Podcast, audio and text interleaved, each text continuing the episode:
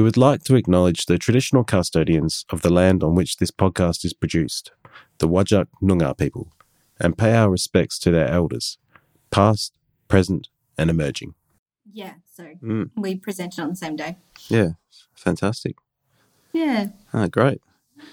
Well, I guess that is a great way to start this one, which is that Yeah. we've, we've got a cracking conversation. Different to normal. Yeah, it's a cracking conversation um, that we hope you guys enjoy with Jara and Kristian from the Foundation for Indigenous Sustainable Health, or FISH. Um, Courtney, do you, want- do you want to let people know how you came across these guys? Yeah, so um, I met Kristian a while ago um, when we were both practicing and training for uh, the 2021 TEDx UWA main conference. Um, so I'm not sure how he was selected for that that process, but I think he was invited to talk, and I heard the the concept and um, the the content of his project really early on in 2021 and it was fascinating. Uh, and i'm not going to give anything away for the introduction. You guys can all hear it yourself uh, when you listen to our, our, our conversation but it's very inspiring and there would be so many challenges particularly as two people who are not indigenous um, to go into an indigenous community and have success that they did while facilitating the indigenous community to have pride and culture and spirituality in this project and really own it for themselves. They they're they're so they're such nice people. They're so humble. I, they're really really wonderful. So it's a great conversation. Um, we really hope you enjoy it. Uh, uh, yeah. Yeah, that's. I'll let we'll let you guys listen, and we'll be back with uh, a little bit more at the end.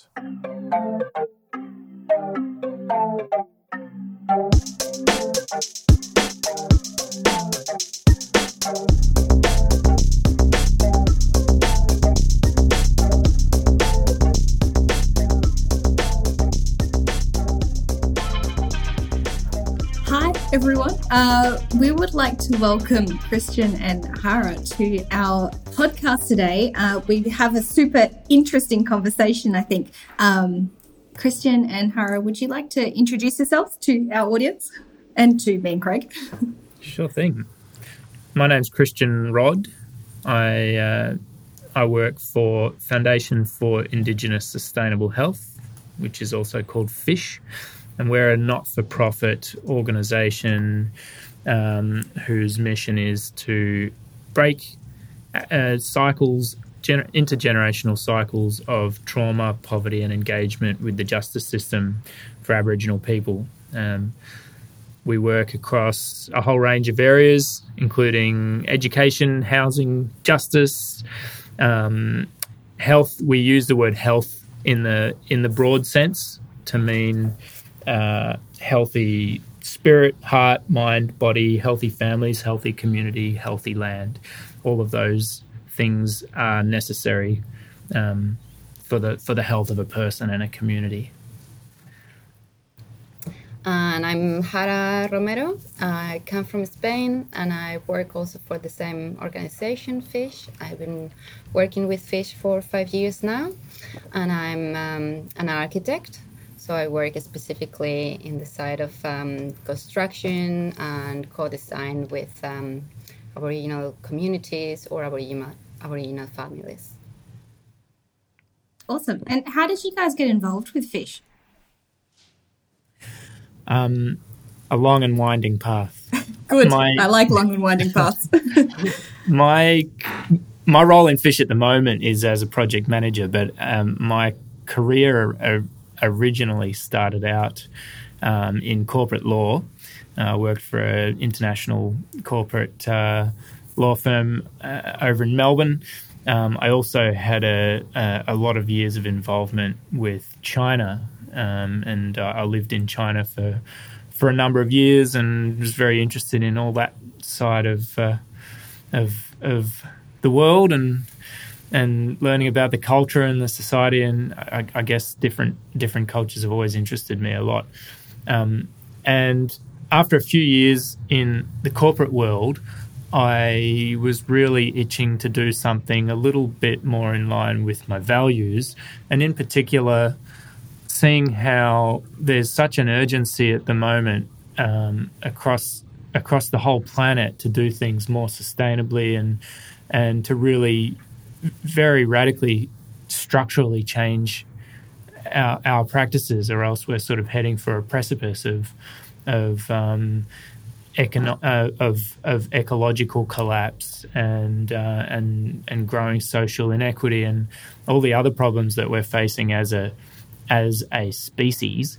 And wanted to wanted to do something more um, more in line with with where my heart sort of sat. Um, didn't know what that was going to be, so I I just dropped everything and left the country and started traipsing around South America in in hope of finding um, finding a bit of direction there. And I uh, I I stayed at a few places where the community members. Uh, we stayed at a few small communities in, in Peru and and then later on in Colombia and other parts of the continent where I saw that community members that had virtually no money and and and um, uh, no no advantages other than a strong sense of community and, and a desire to take sort of their own future into their hands were building these amazing um, these amazing and beautiful places, and they were just using the earth and the other natural materials that that were there. And I was super inspired by that, and very excited to learn how they were doing it. And um, yeah, I sort of threw myself full throttle into into learning those techniques, not just the building techniques, but also the principles around healthy communities and that kind of thing. So that's where Jara and I met. Uh, maybe now's a good time for Jara to transition into the story. yeah. So um, I studied architecture in Spain. Um, and then went on to uh, Berlin to Germany to work for several years. And my interest always laid in the sustainability part of architecture because construction is one of the industries that produce more pollution, contributes more to pollution in the world. So I was always interested in what can I do from my position as an architect to try to move into a better world in in in the little um, yeah in, in the little part that I, I, I, can contribute. What can i do about it? So i was always trying to learn about sustainable materials sustainable design low energy consumption consumption. I went and, and, and working in germany for some years learn about that and then i was um, yeah, I was missing a bit the connection of the work with my hands. I was a bit tired of working in, in the office. I was learning a lot, but I was like, I, I need to do something else than just sit on a computer every day. So um, uh, at some point, uh, um, a friend of mine who was working in, in Peru in South America told me that she was involved in the construction of a meditation center um, near Lima in the desert, and it was going to be built all with natural materials using um, earth and timber and involve volunteers and the community. So I decided to go there um, and to learn about different techniques and um, also kind of started a path of traveling in different countries and different climates and communities, learning from the traditional architecture and how um, how other cultures have learned through the years uh, to adapt to the place where they live and to the climate where they live using what they have the resources that they have around. Um, and what can how can we get all that knowledge that is already there and has been proven for so many years and we can incorporate the uh, the current technology that we have to make it easier but don't lose all that learning that has happened before us so i was yeah i was in that um, in that path of learning through traveling where I met Kristian and we both had kind of found that we had the same interest. Um, and from then on, we, we decided to continue traveling together and we work as volunteers in many community projects in different countries in South America and then in Europe to learn um, yeah, about um, yeah, all, all, all, that knowledge in different parts of the world and different climates. Um, and then at some point, Kristian got a little bit homesick and wanted to come to Australia. Um, and then we started to think, how can we apply all that we have learned uh, in Australia? What can we bring with us? And we thought that um, remote communities will really benefit from, from this kind of project because, first, you will use resources that you have around you, so that will cost a lot, uh, cut a lot the cost of transporting all these materials uh, into remote communities. Second, you will involve the people in in the design and also the construction, so it will solve problems of um, uh, community involvement, empowerment, um, let the people decide what they want. Um, design something that is adapted to the way they live, that is completely different to how you live in the city. Um, and then also make that a design that is adapted to the climate so we can reduce the, the use of energy because in remote Australia they are generating electricity through burning diesel um, and using aircons 24 hours a day. So it's it's not long term sustainable to, to, to keep the model that way. So we, we thought um, that the kind of projects and the kind of knowledge that we had acquired in other countries could be really well suited for that kind of project here in Australia.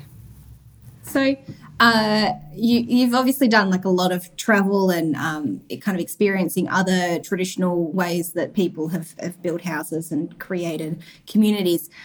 I know that the the biased answer will be your favourite is Indigenous Australian communities and traditional homes. Um, but out of the ones that you kind of have seen across the world, what would be your other favourite place? Uh, so I'll start. I, I should start by saying I wasn't instantly sold on the whole idea. At first, like most people, I had never even thought of it.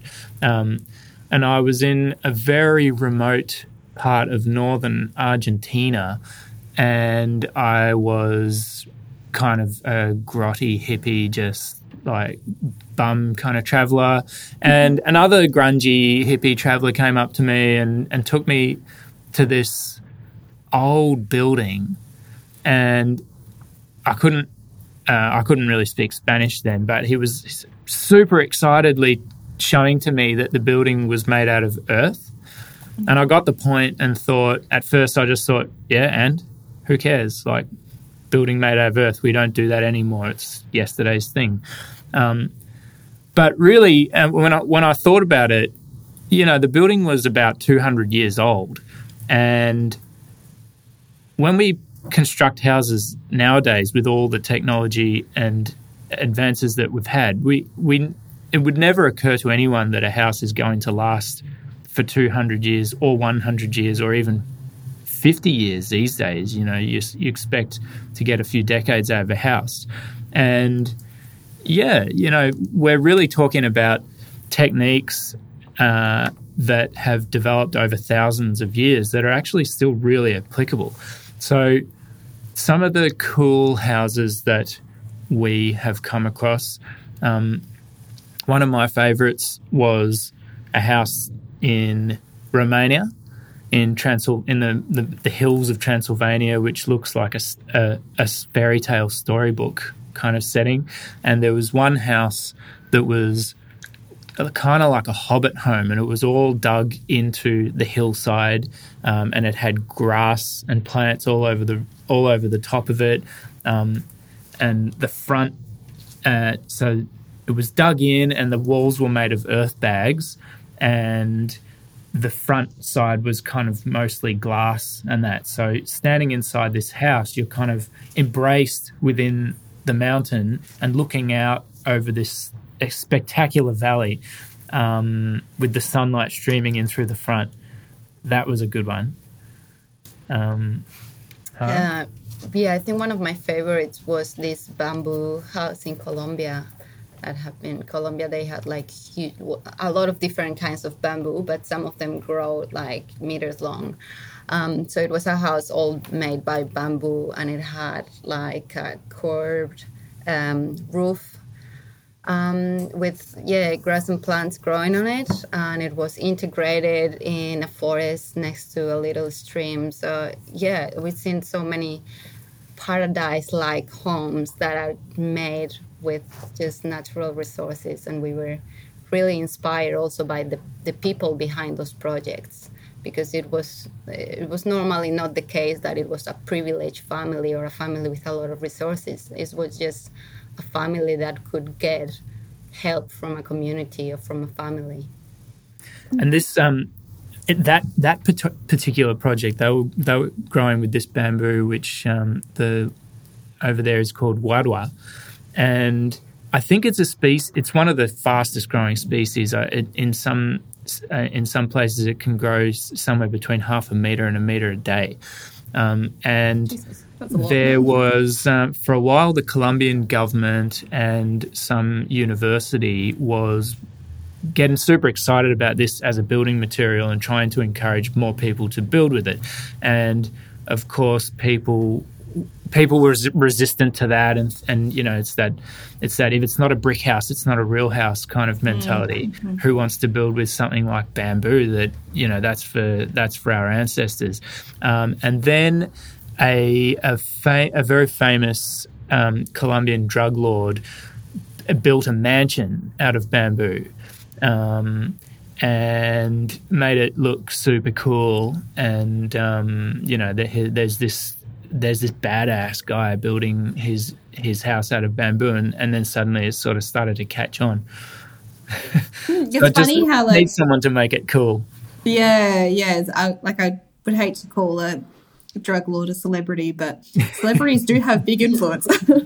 yeah. Yeah. Awesome.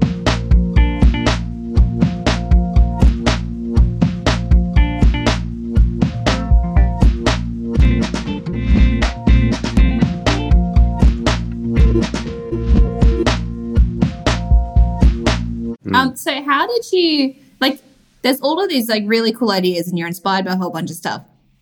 But actually forming a research group and idea out of that inspiration can be really hard. So, how did you go about making this project a reality? Um,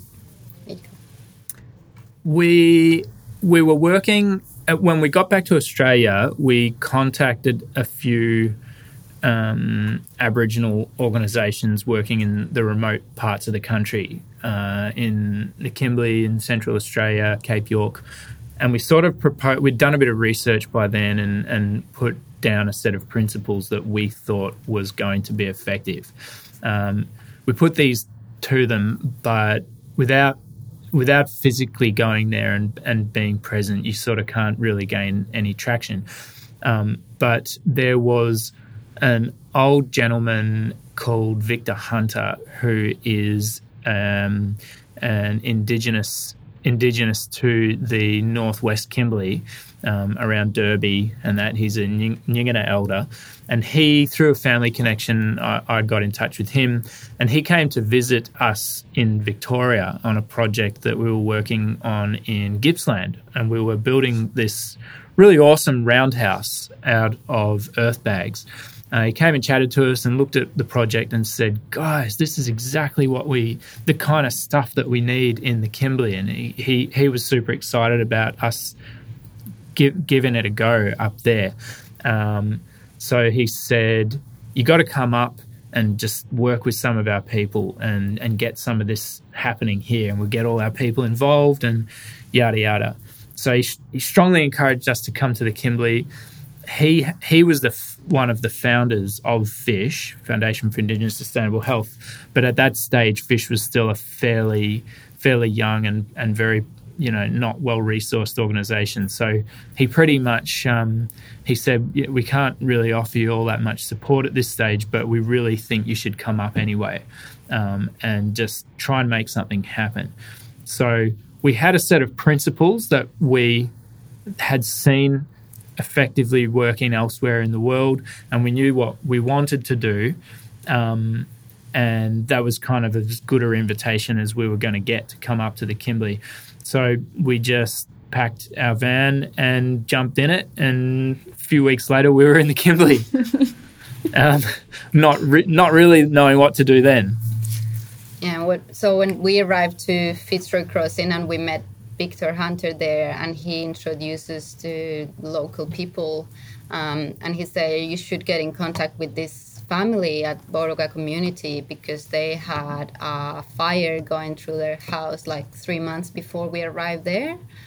Um, and they were living at that moment in a tin shed in the community and they hadn't been able to get any help from anyone else to rebuild the house so they didn't have any plan going forward so so we went and sit down with them um, look at the community. It was a quite a small community just one extended family but they already had like a small orchard with uh, fruit trees um, and they had done um, several small projects themselves which show us that they were a family with um, energy and with willing to do things by themselves. And um, we just sit them around the table with them drinking a tea and we kind of show them photos of the things that we had done before and we explained that we could we could help them design and build a house but we were not there to do it for them they needed to collaborate and be the labor force with us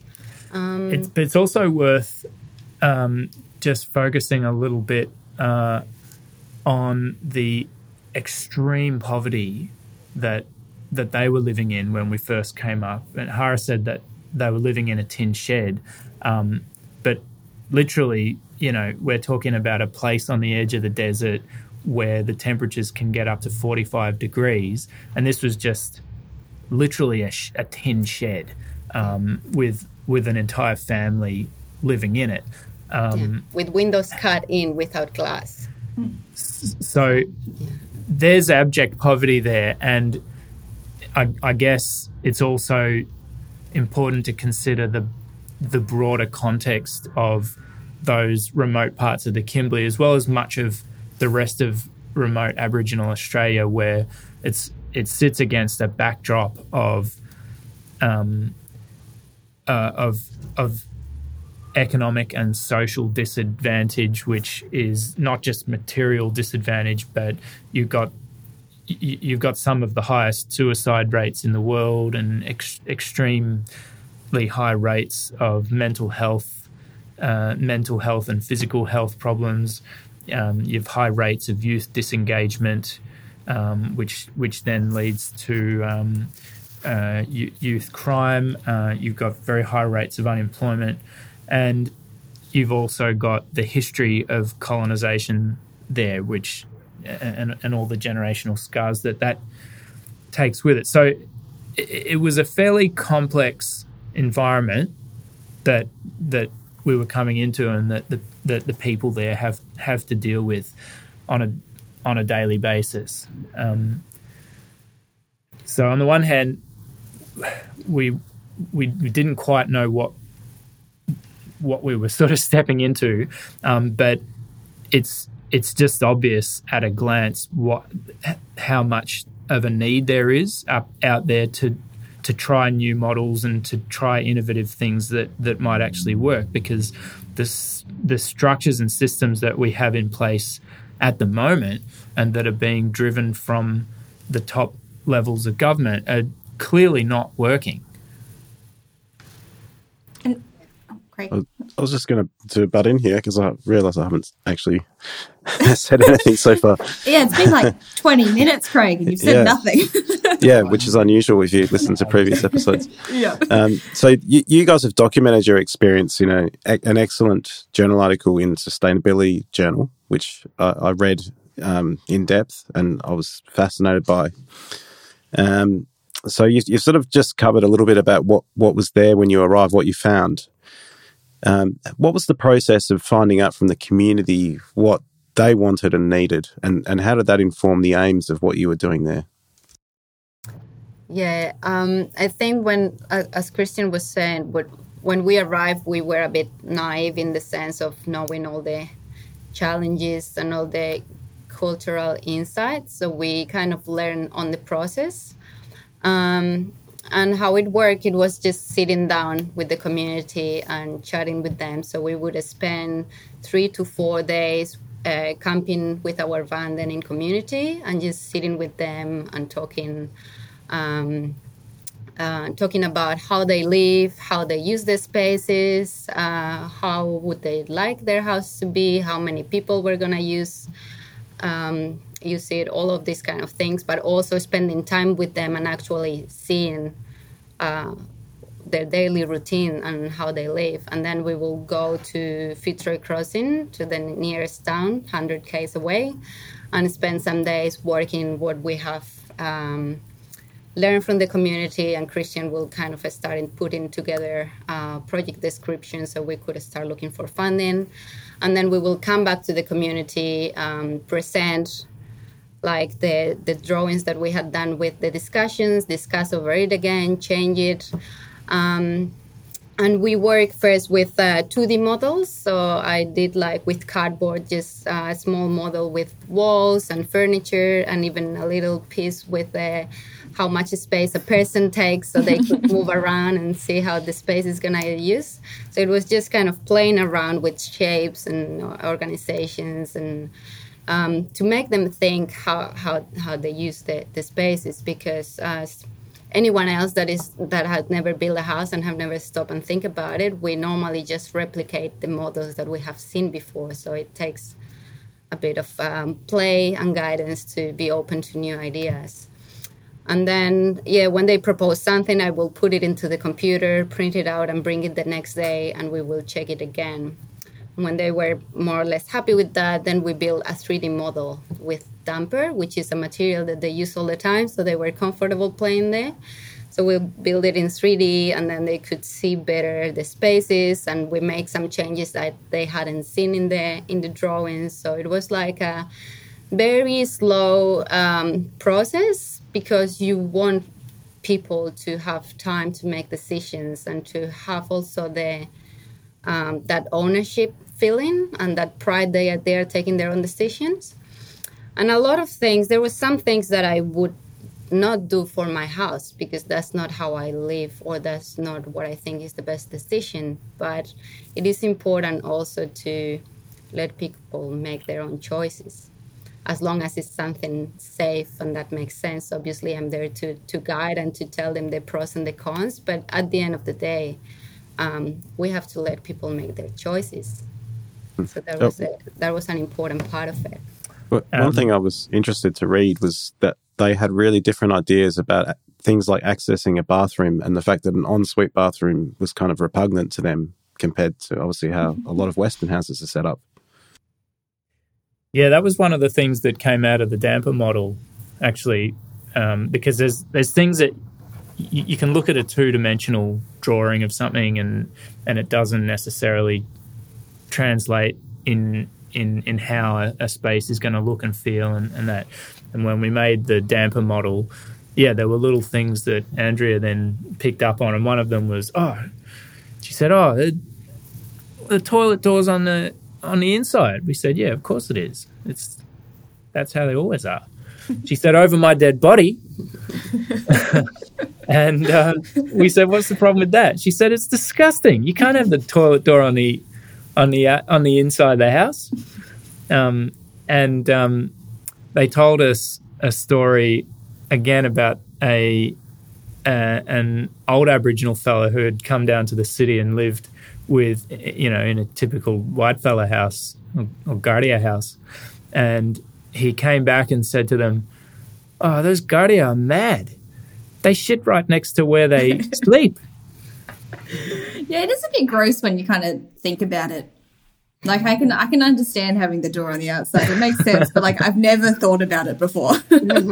yeah, there are a lot of little things like Yeah. Andrea. Well, it's, it's also because they always have like a lot of family visiting, so they don't they don't necessarily want everybody visiting the the house to have to go through all the house to go to the toilet because um, that will be very messy. So they want the visitors to stay in the outdoor kitchen and use the toilet without having to go through the whole house, so they can keep their privacy and they can keep their order.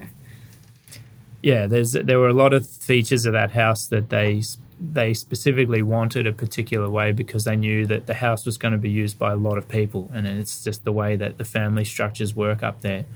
Um, she, Andrea was really excited to show everybody that damper model whenever before we built the house when people would come to visit. Um, I said to her one day, "Where's the model? You didn't didn't take it out today." And she said, "Ah, no, a bird broke into the house and ate it." Again, also doesn't really happen that much with uh, Westerners. oh, that's funny.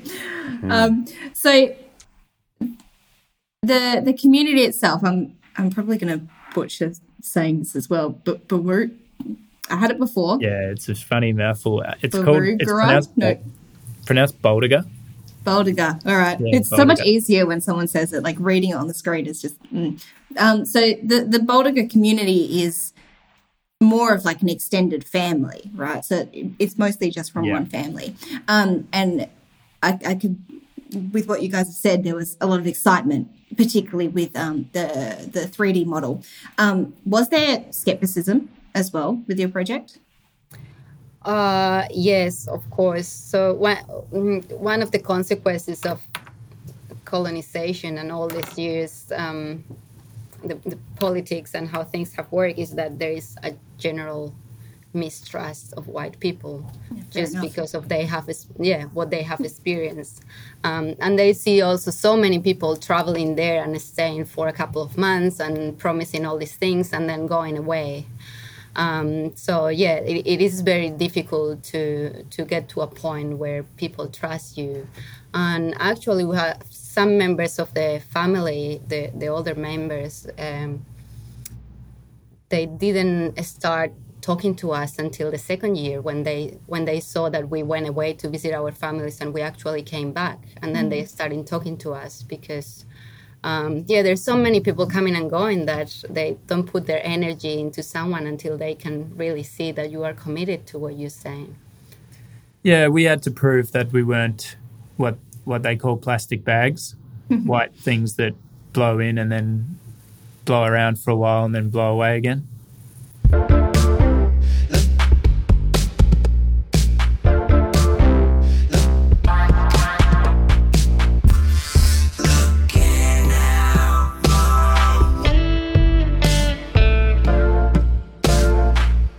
Oh, I wanted to pick up on a. I've just literally t- taken a quote out of your paper that I think just sums up what you're saying really well. And that is the welfare and service industry in the r- remote regions is pervasive and in some cases nearly severing the psychological link between action and consequence for many of its beneficiaries. So, do you just want to talk a little bit about your experience there and what you mean by that? Um,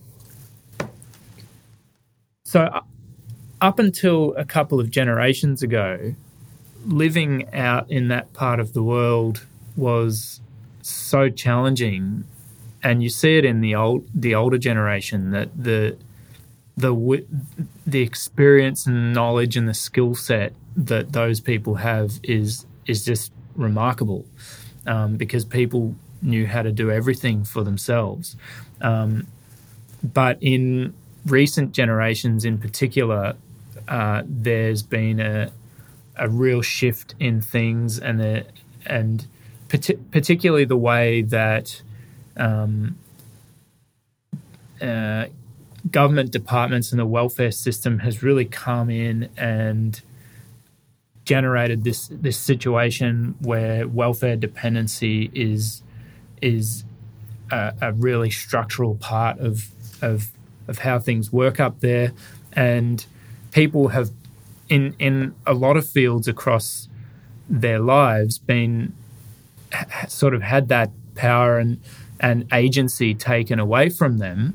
And what for to give one example everybody up there calls um, the calls Centrelink money sit down money because it essentially encourages you to just sit down and, and not doing it, not do anything. Um, and that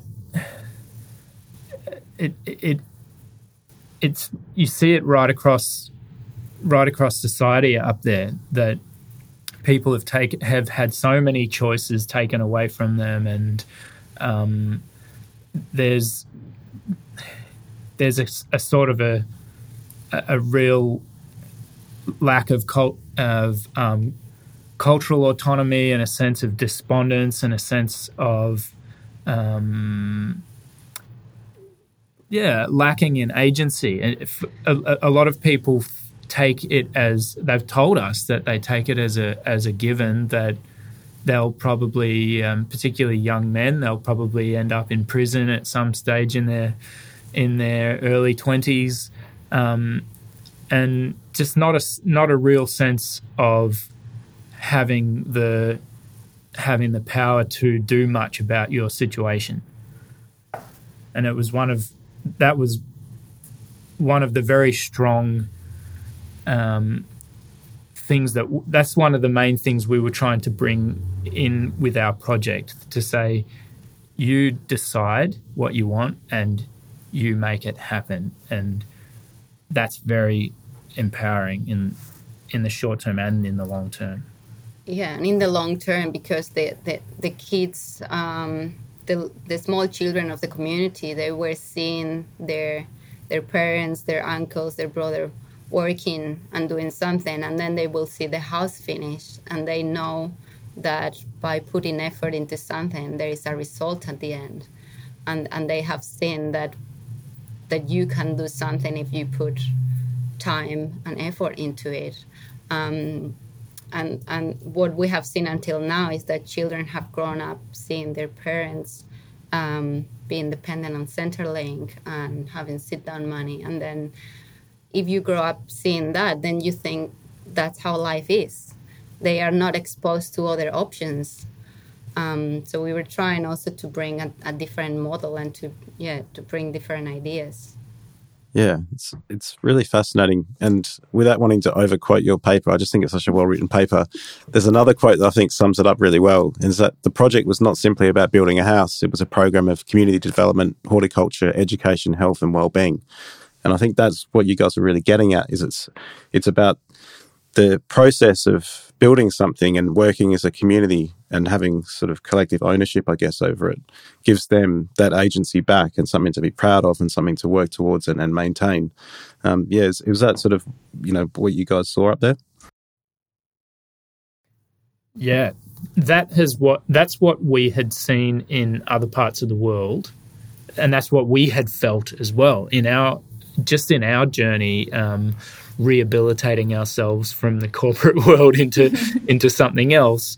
Um, we felt that that as a powerful force in our own lives, and we saw it uh, elsewhere where we where we worked and participated, and yeah, that's what that was that was the central part of the Bold project. I mean, sure, it was it was about a house, and because the community needed a good quality house um, suited suited to the climate and suited to their cultural needs.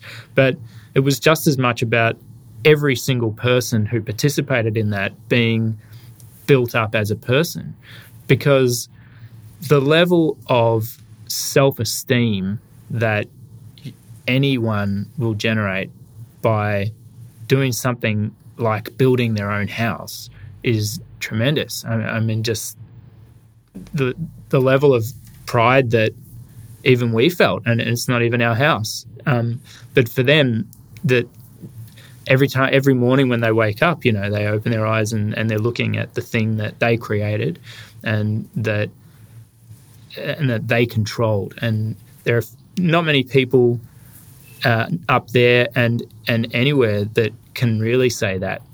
Um, so the the pride and self esteem that you get from it is is a, a huge. Um, it, it, strengthens you in every other part of your life. Mm. And that that pride is a big thing because when when we were talking to older generations of Aboriginal people that used to work in the stations, and the working conditions were, were, were horrible. No, they were paid in sugar and tobacco and all of that but they felt so proud that they were useful and they were capable and they were skilled and they they did something. Um, and they have a lot of stories to tell and they love those times. While when you talk to the younger people who have grown up um, with welfare and without really having any goal or any project on their own or their community, um, you can see a real like hopelessness and a lot of uh, depression that is linked to the high rate of suicide because they don't really have any adventures to talk about or they don't have a project that they are excited about or they don't have anything that they wake up in the morning and they say this is what i'm going to do or this is what I did last week and I'm going to tell my friends. So just giving them a project to work on and something they can feel proud of and something that they go on the weekend to their own community and they can tell their family or their friends about. That's that's a big thing. Yeah, and and also um, in this housing project, we tried to so, we tried to incorporate a few different pillars into it. Um, as as I said, aside from housing. So there's there's an education component, um, an employment component, and a, a justice component. So on the on the education aspect, for example, we wanted to use the project, use the framework of the project to uh, to also deliver an educational program. Um, we worked with the local high school for example, actually they came to us because we were we a few of the uh, lads that were in our team were enrolled in the local high school, but the attendance rates aren't um, aren't very high. Um, the school came to us and said, "We've noticed that some of the kids that you've got on your project have uh, really picked up their school performance since getting involved with you guys. And we want so we want to incorporate whatever it is you guys are doing into into the curriculum. Uh, so we had an agreement with them to to basically deli- um, deliver some part of their education in our project and just make it relevant to what we were doing. So and that you know that's easy. There's heaps of ways that you can educate that you can put literacy and numeracy and everything else into building a house. Um, you got measurements and angles and and this and that. Um, you can you can talk about you can sneak Pythagoras's theorem into uh, into the, the the building by um, you know when you're putting down your form your your um, foundations and so all, all that stuff was was a no brainer and and we got good results in that field. Um, employment is that's another one you know just by engaging these young people and by getting them involved in a daily routine um, which involved um, teamwork and, and, and getting up each morning and working hard and, and having something to show for it at the end of the day, we were just getting these guys used to something which otherwise um, the environment didn't really provide. So it's been great to see since we finished the project um, one of our team members is employed full time in the local health organisation in Fitzroy Crossing. Another one got a job on one of the cattle stations, and now he's working as a pearl diver. Um, another one, uh, just a, he's just about to turn 16, and already he's championing at the bit to to start work on the local cattle station, which his father and I think grandfather worked on, and um, he's he's so excited to learn all the skills of of mustering and um, and and cattle work and and station life and wants to ultimately become the station manager. And that's the kind of motivation uh, and drive that you can't always take for granted up there because um, life's just not not always like that. So that that's been really great to see. And then moving on to justice again we were wanting to use uh, this project as a way to offer an alternative environment for some people that would otherwise just get ground through the the, the mincemeat of um, of the justice system. Um, so, for ex- uh, in the end, I think our project was was able to be an alternative to to pri- prison incarceration in prison for about three or four young people, where um, you know, one guy going through the magistrates court system was looking at a prison sentence, and the magistrate looked at our project and said, "Well, this is a much, much more suitable environment for this this kid rather than chucking him behind bars, which I don't want to do."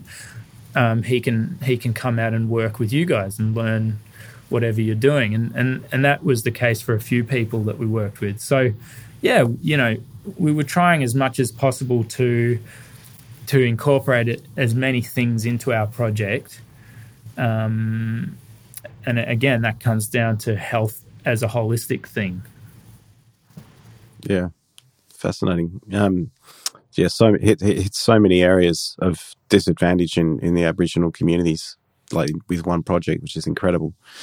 Um, so it it seems like the aims are quite broad and and varied, and you know, I think you got from what I've read, you guys really achieved a lot of what you set out to.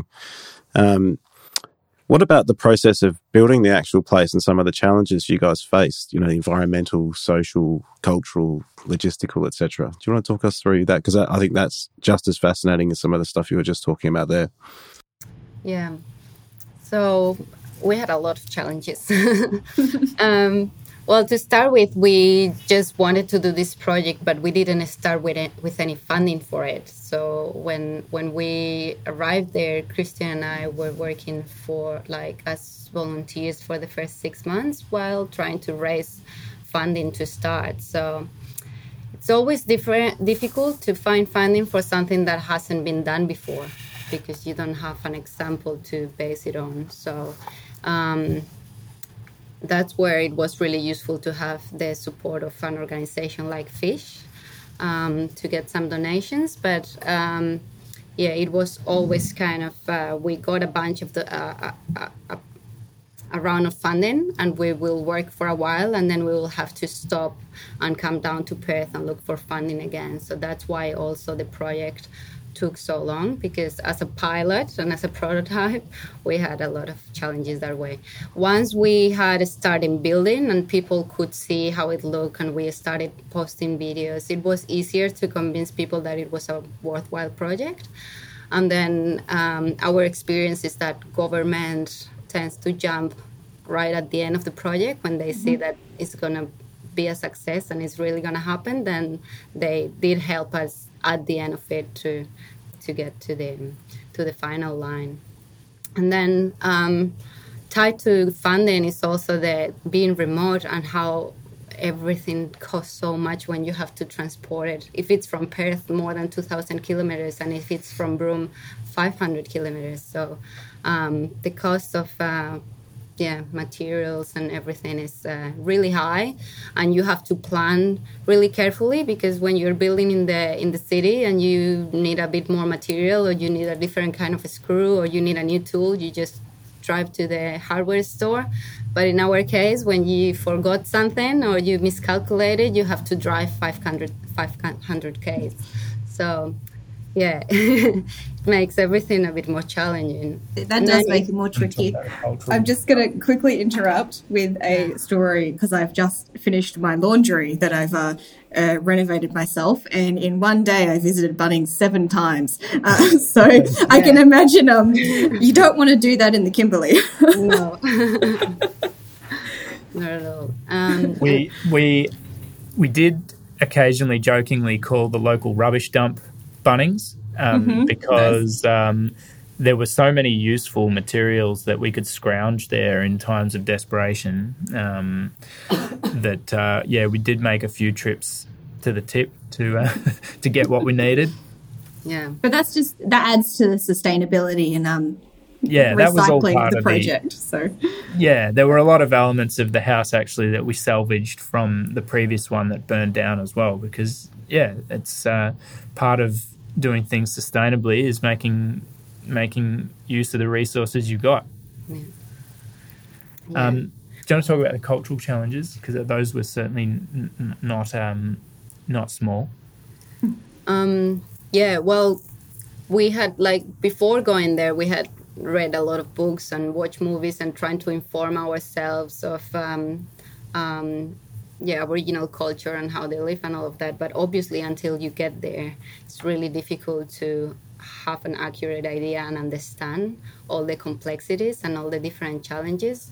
So yeah as i said before it was a, a, a work in progress. And um, and something that is really needed for a project like this to to to work is to have flexibility and adaptability because there there's there aren't unexpected things happening on a daily basis.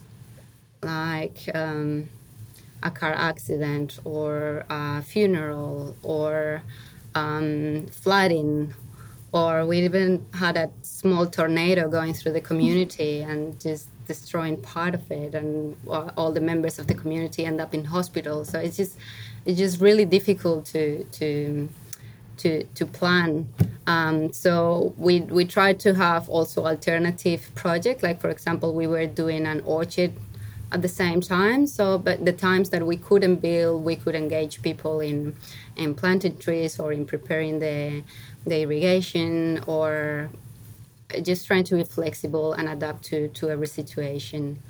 Um, we also had a lot of problems with communication and at some, sometimes understanding each other with the community because we we we come from different cultures. We have different goals. We have different perspectives.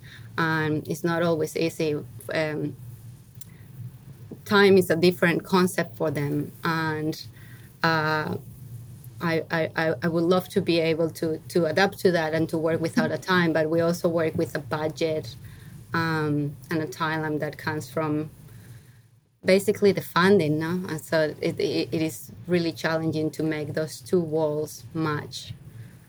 Yeah, in it, there were many moments where um, Claude, for example, would say, would say in real frustration to us, we Kimberley people don't keep diaries. um, and equally on the other side, you know, with some frustration, it's sort of like I, I know, but we also have a very limited time frame and a very very limited budget. So, trying to walk that tightrope between ta- taking life as it comes and going with the ebbs and flows of Kimberley life, and then with the, you know, the the realities of white fella system and and limited time and money, um, that was really challenging. And as Jara said, one of the keys there is to is to have a lot of um, agility built into your program so that you can quickly transition from one thing to another um, where you know uh, where where your plans not where you where your plan might not be possible this week or next week because things do change on, on a dime. Hi, we hope you're enjoying this episode. If you have a minute and enjoy the conversations we bring you, it'd be great if you could go to wherever you get your podcasts and give us a quick rating and review. Not only do we love to get your feedback, but it also helps other people to find us. Thank you, and now back to the show. I think one of the things that sort of came through in, in your, your article as well is is you, you sort of outlined the the health inequities that that um, exist in that part of the world, and obviously there are mental health issues and there's a lot of physical health issues. You know, there's a lot of people in that part of the world that have much shorter life expectancies. For example, how how did health problems impact on your timeline, and and how did you deal with that? Um. Well, starting with physical health problems, um, you're you're working in a physical environment which is already very very difficult because for a large portion of the year we're working in extreme heat. Um, for another portion of the year, um, it, it, can get really quite cold. Um, you're far from you're often pretty far from medical facilities and that so it was very frequent that members of our team would be out of action for periods of time because of um, health health complaints that uh, d- almost don't exist d- down you know parts of Australia that are closer to the cities, um, and we take for granted as not being problems.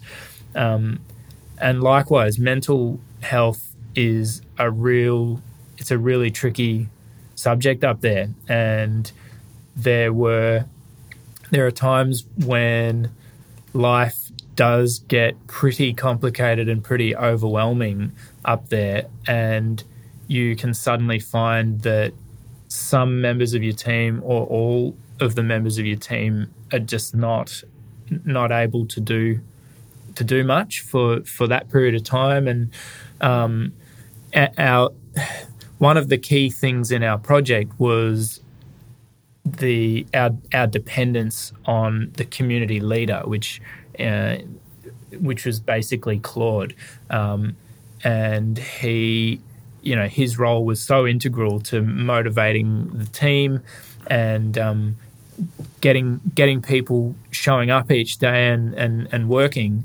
Um, and there were a lot of things going on in his life too. So when it becomes overwhelming for him, we uh, we had a lot of challenges because our kind of our leadership. Uh, that's that was the leadership that we uh, that we were depending on. So, you know, it was uh, it it was really a very cyclical thing where we would go through periods of of really good workflow and then it would and then it would all kind of grind up a bit and and everything would slow down and then we would would need to put a bit more focus on that um, human and relationship side so that we could uh, carry on that that we yeah. we sort of weren't trained as social workers um, and uh, we had to learn a lot of that kind of thing on the job. Yeah, I guess we were the facilitators in the part of construction, but um, the leader of the project was Claude because it's his community and he's the one who has the power to um, motivate people and to bring them together. Um, that's something that we cannot do because we we don't belong there. So you always need that person. And being a small community, because there was only one leader whenever he couldn't do that role from different kind of circumstances then um, the workforce was not there. So it's just we as christians say we had weeks where we had a really great team and everybody was working. And then we had weeks that it was just Kristian and me and then we will do other kind of um, work uh, waiting for the team to come back. Yeah.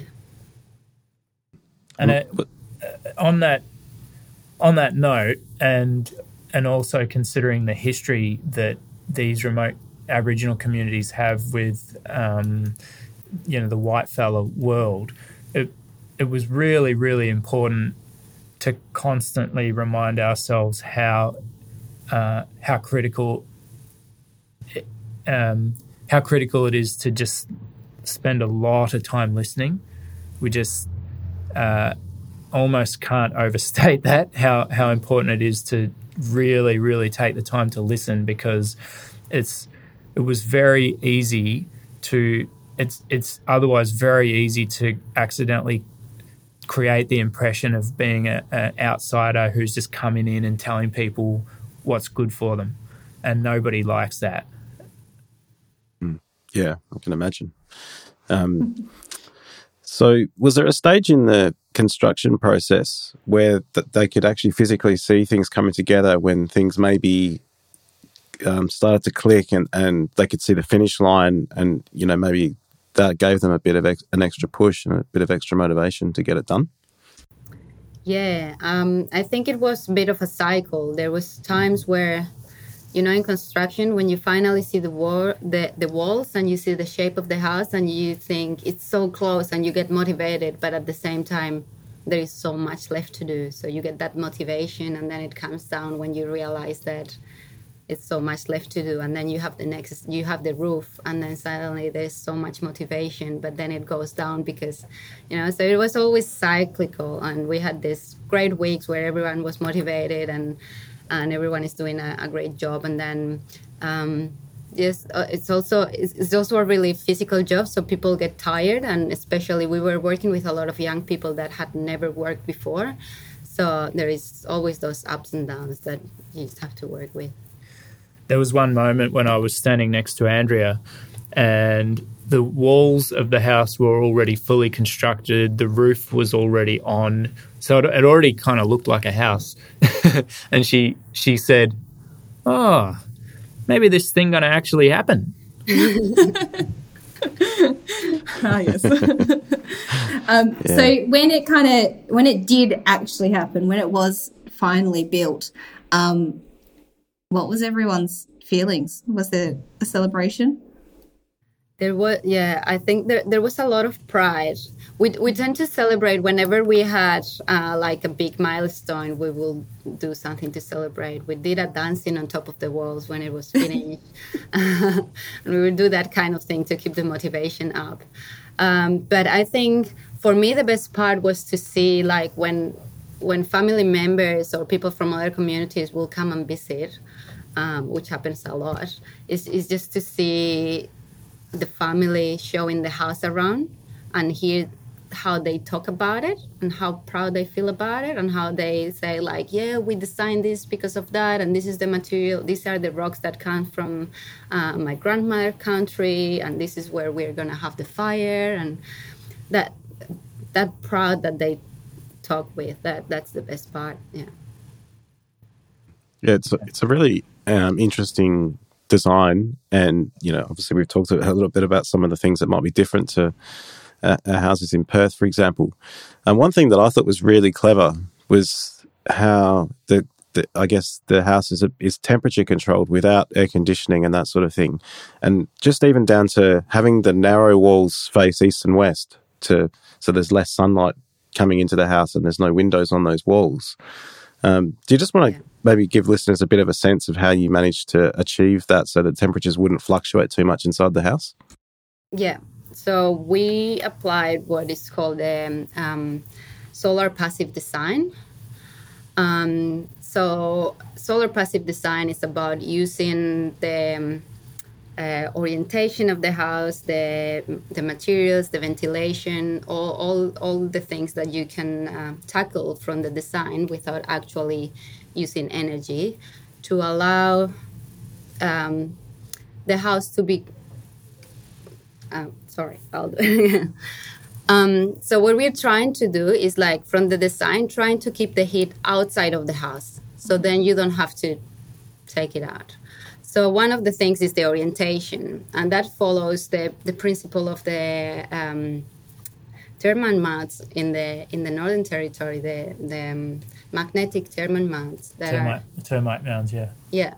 So the idea is that the the sun comes up through the east, and then you have like a um, low height that will impact on the on the walls. Then it goes up through the north and then comes down through the west. So when the sun is up um, you can keep it out of the house with roof and with having eaves. And then the moments that the sun is gonna be low and it's gonna actually be impacting the walls is at sunrise and at sunset. So that's east and west. So if you try to keep your walls thinner and have less openings, so no doors, no windows in the east and west, you're keeping most of the radiation out of the house and that's is that is much more efficient not to get radiation into the house than trying to get the heat out once it's in. So um, another of the principles is um, to have a ventilated double roof. Um, so it's like having an umbrella. So the sun is hitting the, the outside roof, and then there is a current of ventilation because the prime between the primary and the secondary roof. So that means that the heat is dissipated before it gets mm. into the house. Um, that's a principle that is uh, used a lot in the tropics that we, we, we saw in South America, for example. Um, and then having cross ventilation, so every room has two windows or two or a window and a door in opposite walls. So it means that when you open them, you have current. You you are allowing the breeze to come through the room. Um, and we also put uh, ceiling fans to help with that ventilation. So that means that you don't need an aircon, you're just using the natural breeze um, to dissipate the heat. And then, the, depending where in which climate you are, it would be good to have insul- either insulation or thermal mass. We use thermal mass. The, so thermal mass is the capacity of a material to um, store and dissipate heat. So having like really thick uh, walls, it's like living inside a cave so the walls take a long time to heat and then it take a long time to cool down. So the nights are cold. The, the walls are cold in the in the morning when they started to start to get warm. It takes a long time for that heat to get to the inside of the wall, and by the time uh, the the inside part of the wall is warm, then it's already nighttime and it's cold outside. So what it's that is just flattens down the fluctuation of temperatures during day and night. It's almost like a, a weird kind of battery is yeah. the way that I'm yeah. thinking. Like it can store exactly. all of the energy and then overnight it releases all of the energy. So yeah, it's like when you have warm. these That's big cool. rocks in the country, and mm-hmm. when you sit at them at the end of the day, they are warm. But when you go and sit at them in the morning, they are cold because mm-hmm. they have been cooling down through the night. It's the same principle. Very cool. Um, so I, uh, one thing, I'm not an architect, so I can spruik away. Um, I uh, one thing that Australia doesn't typically do is engage architects very, very, very commonly in, in you know your just typical residential houses, and it really shows because right across Australia, you often see a style of building which is not particularly sensible for the surroundings and could be so much improved by some basic input from architects, including, for example, deciding that the only factor in the orientation of your house is where where's the where's the street front rather than where's the sun. You know, silly things like that. Yeah, it's pretty crazy. I know that um, the house that I'm currently in has that issue. Uh, it's very poorly designed, but otherwise, um, we can definitely learn from that kind of information.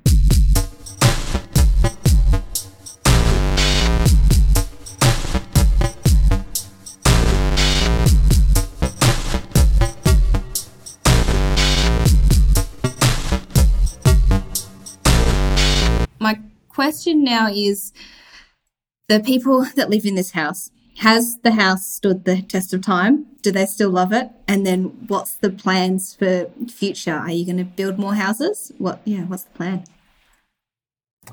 Yeah, it has it has stood the test of time. Um, I mean, it's only it's only been there for, for two years, so, so it still has uh, um, still has a lot of time to go and prove itself but they they still love it.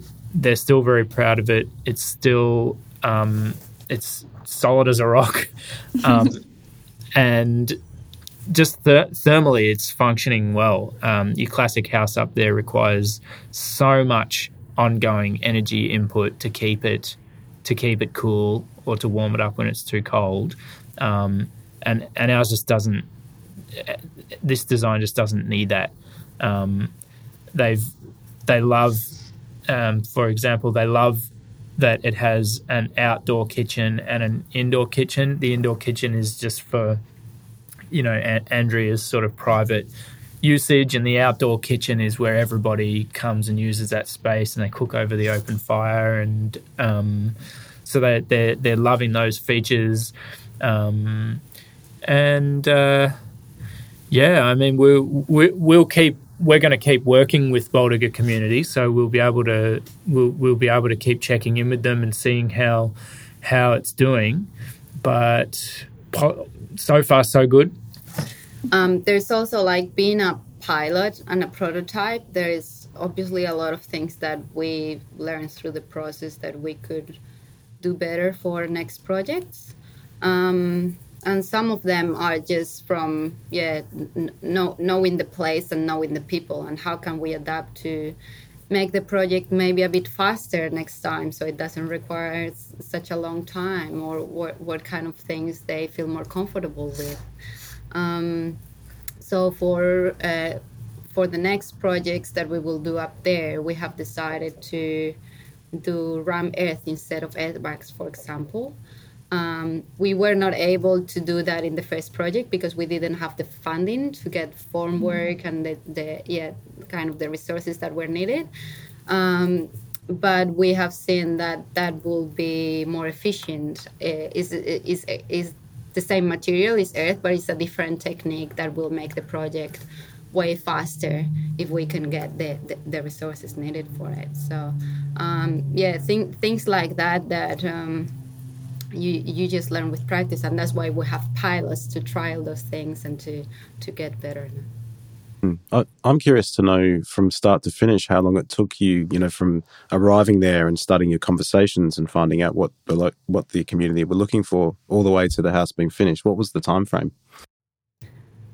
From the moment we arrived there until the moment we left, that was three years, um, which looks like a long time for a house, but it, as we always say, it was not just a house it was uh, first putting the project together, get the funding, do the design with them, but also all the in- integrated ads-on that we did, like the orchard, like the um, uh, long-term community planning. Um, um, yeah, the work with the justice, the work with the um, high school. So some people that we talk with, they say when we said that we were three years in the in the Kimberley, they ask how many houses we built and it's kind of difficult to, to say, well, only one. But um, yeah, it's, it's, it's just trying to understand the broader concept of, of the project. It's not just about the house. Yeah, yeah. In the it, particularly in the first year, it was uh, it was frustrating because everybody wanted to start, everyone was champing at the bit, and um, there were a lot of hurdles that we had to clear even before we could lay the first bit of bit of bagging. So we we arrived in April 2017, and we didn't really start building the house until 12 months later. Um, we were speaking to a a friend of ours when we first got there, and we'd only been there for a couple of months. Um, we met a guy who had been working in that part of the world for years, and he said, "Oh yeah, so what's uh, it's cool, it's cool sounding project. What's your time frame for it?" And we said, well, we're hoping that we'll be pretty close to finishing by the end of the year. And he laughed, laughed at us and said, Oh my God, guys, if you've even started before the end of the year, consider it a great victory because things move very slowly in the Kimberley. Um, and that that prediction was was pretty much spot on.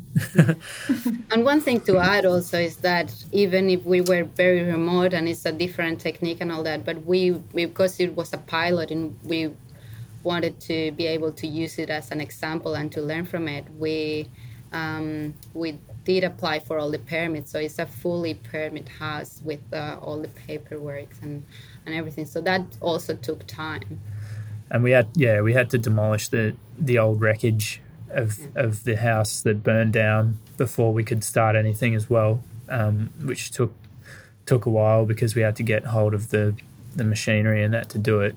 And then there's the the cycles of the seasons as well. That every time the wet season, and if you've ever seen a Kimberley wet season, you'll know what I mean. You, you can't really do anything during those months. So we would leave we would leave the place for a few months and then come back when the rains had stopped and um, that was even things things like that. It's dependent on whether or not you can get in because the first year that we arrived in the Kimberley, Fitzroy Crossing was just an island. Uh, you can see an aerial shot, and it's it's a it's like a speck of a town surrounded by thousands of kilometers of water. Yeah, was that during the wet season, or is that always like that? Uh, I'd say every wet season, it's likely to happen for at least a small amount of time. Some some years much bigger than others. Yeah, interesting. Just things that you don't know until you go there. You you can't possibly appreciate until you go there. There was a yeah. time when we went into the supermarket and the only fresh vegetable they had was asparagus. oh, okay. No it would be quite That's not interesting. Every yeah, the, every other everything else on the shelf was cleared out. Uh, yeah, because yeah, when it gets flooded and the, the the roads are cut, then there's no supplies. Yeah. Yeah. Okay. Yeah. Interesting. It's just a fascinating project. We could talk about it forever. I still have so many more questions, but I have a feeling we should probably wrap it up soon because um, we, have spent quite a long time talking. Um, is there anything else that uh, Kristian Jara you would like to say uh, for this conversation? Any last words? Uh, one other thing about that particular house that uh, we haven't talked about so much, but it, it's been very important to the community members is because the house has been made from their local earth and their local stones. Um, for particularly for Claude and Andrea, who are very people still very connected with their traditional spirituality, that was hugely important to them. Um, you know, Claude and Andrea say, for example, because the house is earth, they feel like they're living in the womb of Mother Nature. And Claude talks a lot about how he feels really connected with his ancestors because his ancestors are part of that country and part of the objects on on his country, part of the soil and part of the rocks, and that's that really means a lot to him. Um, and you know there are so many features of that house that are just specific to them. Not even you know I couldn't generalize across all of the Kimberley, but specific to them. And that was the idea that they design it, they make it how they want it, and it is it uniquely reflects that family and that community. And ev- I think every every project should have an element of that, at least something to connect the people to to to their their home and the, and their their achievement. Yeah, that's great. That I think that might be a good note to finish on. Um, we really appreciate your time uh, today. Uh, and I'll, I'll, leave you with one more quote from your paper. it's a short one.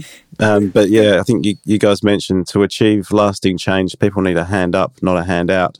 And I think that really sums up what you guys have done up there. And I'm assuming what you're planning to do, you know, on an ongoing basis there and, and elsewhere with other communities. And I, I think, yeah, hats off to you both. I think it's remarkable. Thank you. Thank yeah, you. And that, I think that does well sum up the the ethos of what what we try to do with FISH. It's it's about a hand up, not a handout. Yeah. And sometimes it's most of the time is a bit more difficult and takes a bit more time, but the results are totally different. Excellent. Great. Well, thanks very much for your time. And I, I, if I understand correctly, there might be a little bit of research happening, um, looking at the temperatures and stuff inside the house you've built at different times of the year. If, if I think you might have mentioned that in your paper. So it might be interesting to get you guys back on in the future to see what you found. Yeah, that'd be great. Wonderful. Thanks, guys. Excellent. Thank Thanks, you guys. very much. Thank you.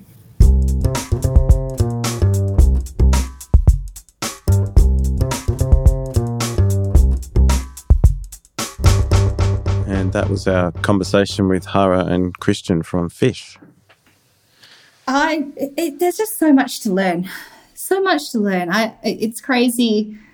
Uh, one of the kind of big things that I, I guess I wanted to ask, but it's quite personal, so I wasn't going to, is how they could even find themselves living in the Kimberley for three years um, and commit to that project. Like it's such a huge project, and the two of them just did it with so much style. yeah. It's, it's a real tes- testament to their perseverance and commitment. Absolutely. Because through being there for three years and essentially adapting to the local, I guess, the local time in a way, um, mm. you know, where concepts of time are different across cultures. And um, yeah, I mean, obviously they're, they're having to deal with the wet season, the hot season, the cold seasons, etc. Um, you know, where it fluctuates quite a lot in that part of the world um, yeah, hats off to them. That's yeah, and I think away. we also need to kind of say uh, hats off to the community as well, yes. the Bawoorrooga community, because the fact that they even trusted two people to come into their community and make these changes um, and help facilitate those changes. Uh, yeah, the the perseverance and trust and bravery of that community is huge. Yeah. Um, and I, think it, they, yeah. yeah, it could serve as a great example to possibly other communities that may have reservations about, um, you know, non-Indigenous people coming in and you know, telling them what to do or suggesting what, you know, how things we should shouldn't be, be doing that. Yeah, that is no, we, yeah. And so, crazy. you know, maybe this project they can point to that and say, look, this is not us coming in to tell anyone what to do. This is us coming in and asking you what you guys need, and let's talk about how we might be able to help you achieve that. You know, together Mm. with you guys actually, you know, running the show and turning up every day and um, you know, put putting things in place and doing the building, and you know, you can tell people when it's finished that this was how you built this part of the house, and this is it was your idea to have this veranda where it is, and you know that sort of thing. Um, yeah, and, and I think that's the main point is it was the Bawoorrooga community's idea, concept, and achievement. Yeah. Um, and Kristian and Jara were the facilitators. And yeah, the, the communication and collaboration between the two groups really should be commended. Yeah, and I, and I think the fact that the community can see the impacts, not just in the fact that they've now got this lovely house, um, which has, is probably changing their lives and their and their quality of life immensely, but they can also see their young people out there getting opportunities, you know, outside of the community, um, using some of the skills that they might have learnt during the building of the house, and you know, some of the education that Kristian was talking about, you know, just basic mathematics and you know, literacy and stuff like that. That that you know, you can learn on the job essentially.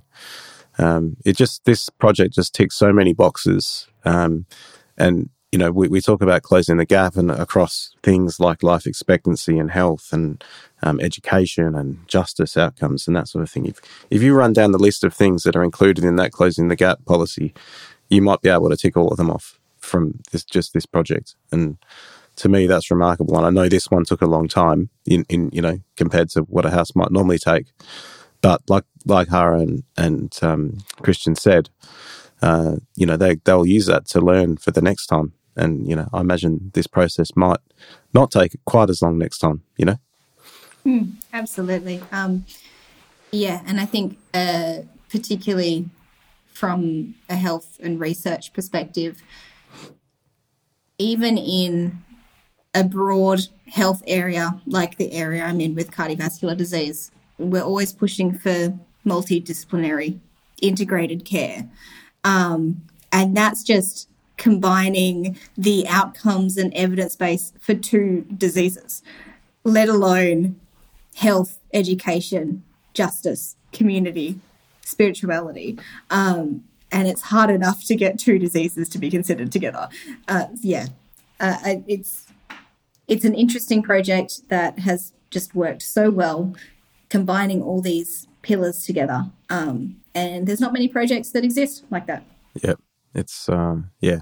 Look, we, we will include links to the TED talk that you're talking about that you mentioned. TEDx UWA. TEDx UWA. Say that rather than TED, TED Talks. Not TED Talks, TEDx UWA. talk. UWA, um, and also and also the longer um, journal article that they wrote. If for people who who fancy a, a good read, um, I, I read. And. I will say that journal article doesn't read like a like a traditional journal article. It's No. actually a lot more engaging. Yeah, Um, it's it's written yeah. in the first person, and it's a, it's a narrative account of what they you know experienced from start to finish, and there's there's diagrams and photographs showing you how the house was designed and how it looks, um, what the finished product looks like, and and some of the technology that we spoke about in the design about the the thermal. Uh, I forget the term. Anyway, using earth to uh, in the walls to to stop the heat going in and, and out too quickly. Um, you know, and the and the way they had the, the, the double ceiling with the ventilation, you know, the, all all that's in this this article that we'll link to, um, and yeah, it's just show, goes to show that with a bit of ingenuity, you can keep things pretty simple and get a great result. Absolutely. Yeah, Um, so if you want to talk to us more about this project and want to read the article, it's there. We will tweet this out with the article. Um, but you can talk to us about this project if you tweet us at health means what. yep, That is right, yeah. that's correct. Yep, Yeah, I just I had a massive blank. I was like, wait, is that our email address? oh Yeah. man, you'd think by now I would have gotten it. Um, anyway, so you can tweet us. Um, you can also email us meaningofhealth at outlook.com. Uh, we would love to have these conversations with our listeners. yeah, excellent. And yeah, any feedback you've got, or um, yeah, any ideas you want to contribute, much appreciated. Yeah. All right. Well, thanks very much once again, Courtney. Thank you, Greg. And thanks everyone for listening. And we'll be back with you with another episode soon. The Meaning of Health podcast is produced with the support of the Education Enhancement Unit and the School of Population and Global Health at the University of Western Australia. The podcast is produced by Craig Cumming and Courtney Webber, with editing, mixing, and additional music by Craig Cumming.